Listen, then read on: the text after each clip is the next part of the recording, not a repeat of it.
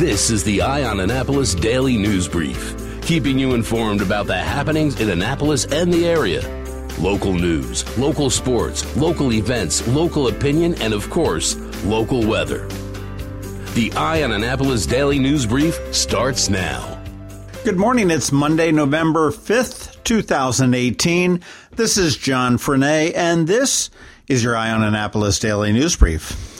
Friday afternoon at about 5:30, a gunman walked into a Tallahassee, Florida yoga studio and opened fire. He shot six people, killed two, and pistol whipped another at Hot Yoga Tallahassee just after 5:30 p.m. on Friday. So what does that have to do with Annapolis or Anne Arundel County? Apparently, the suspect, Scott Paul Beierle, was a former teacher at Anne Arundel County Schools at Meade High School, and the school did confirm that he taught English and social studies during the 2005 2006 and the 2006-2007 school years. Beierle was currently residing in Deltona, Florida, and after shooting up the yoga studio, he did turn the gun and kill himself. Police do not have a motive on that yet, and I do know that the Capitol is looking for people that may have known him in the area or may have been one of his students, and you can get a hold of Celine San Felice at the Capitol because she would love to talk to you. An inmate at the Jessup Correctional Institution in Jessup was found dead in his cell, and another inmate is the suspect. Around 3 a.m. on Friday, police found 44-year-old David Stevenson lying on the floor of his cell at the prison in Jessup. He was unresponsive and he had obvious trauma. Emergency personnel came in, did pronounce him dead at the scene. Maryland State Police said in a news release that an officer was making cell checks around 3 a.m. on Friday and saw that the window to the cell was covered up. He called for backup. Officers entered the cell and found Stevenson in there, apparently deceased or close to it. Authorities do expect to file murder charges against the suspect, again another inmate, who has not been identified yet but will be identified as soon as charges are filed. This is a very cool story that came out late Friday afternoon. Anne Arundel County police have made an arrest in a nearly 9-year-old crime. And back in February of 2010, there was a home invasion in Odenton. Two masked men entered, shot Michael Temple, who, as a result of his injuries, was a quadriplegic and confined to a wheelchair. In 2015, Temple died, and the Office of the Chief Medical Examiner ruled that his death was a homicide and a direct result of the injuries sustained in the attack in 2010. In 2015, the police put out another call for help to see if anybody knew anything. They didn't get any response. Most recently, what they did is they went to a company called Parabon Nanolabs in Northern Virginia, which offers a product called Snapshot Genetic Genealogy Analysis. And what it does is it utilizes public DNA databases as opposed to government ones to run an analysis to see if there is any kind of a match, and lo and behold, there was. The match came back, said that they thought it might have been Frederick Frampton, who was a resident of Glen Burnie, and it came through with a mock-up of what he might look like. Police took it from there, did some surveillance, were able to obtain some DNA from Frampton. They turned around and matched it with the DNA that they had collected from the crime scene, and it was a 100% match. That DNA match, along with 8 years of police work, was enough to convince Judge Pryall to issue a warrant for his arrest on October 31st, and on November 1st, police took him into custody without incident. He is being held at the Jennifer Road Detention Center without bail, and they also identified the second suspect was Jonathan Ludwig, and he will not be charged because he passed away in the last year of a drug overdose. Anne Arundel County State's Attorney Wes Adams said that he will be seeking a grand jury indictment this month to bring the case to trial, and that's some pretty cool police work with some pretty cool technology that we've got going on the side of citizens that are looking to remain safe.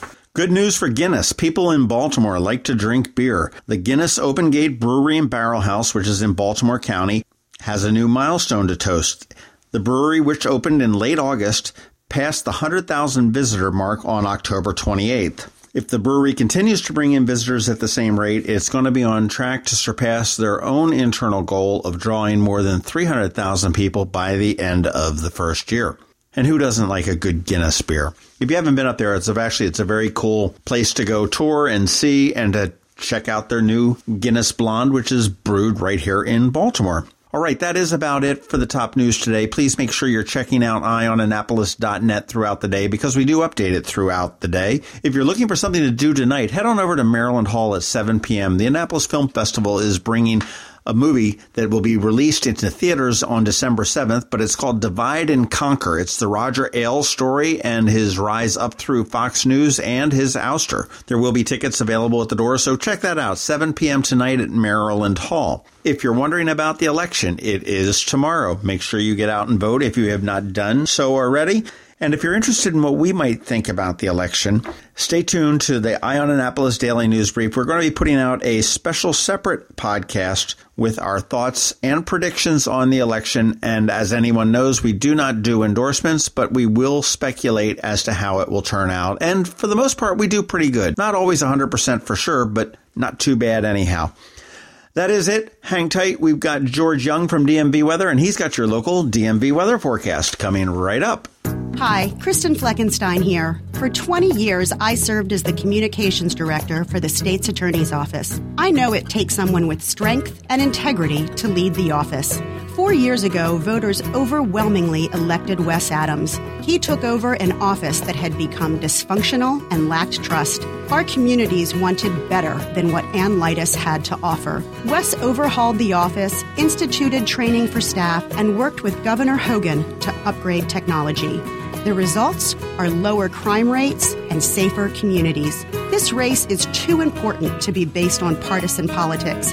It's about who will do the job best. That's why county police endorsed Wes Adams and why he has my vote. As a lifelong county resident and registered Democrat, I'm confident Wes will do what's right for our families. Join me and vote Wes Adams for state's attorney. Authorized by Friends of Wes Adams, John Spencer, Treasurer. Going out? You need the most up-to-date local weather. Here's George Young from DMV Weather in Annapolis with today's forecast.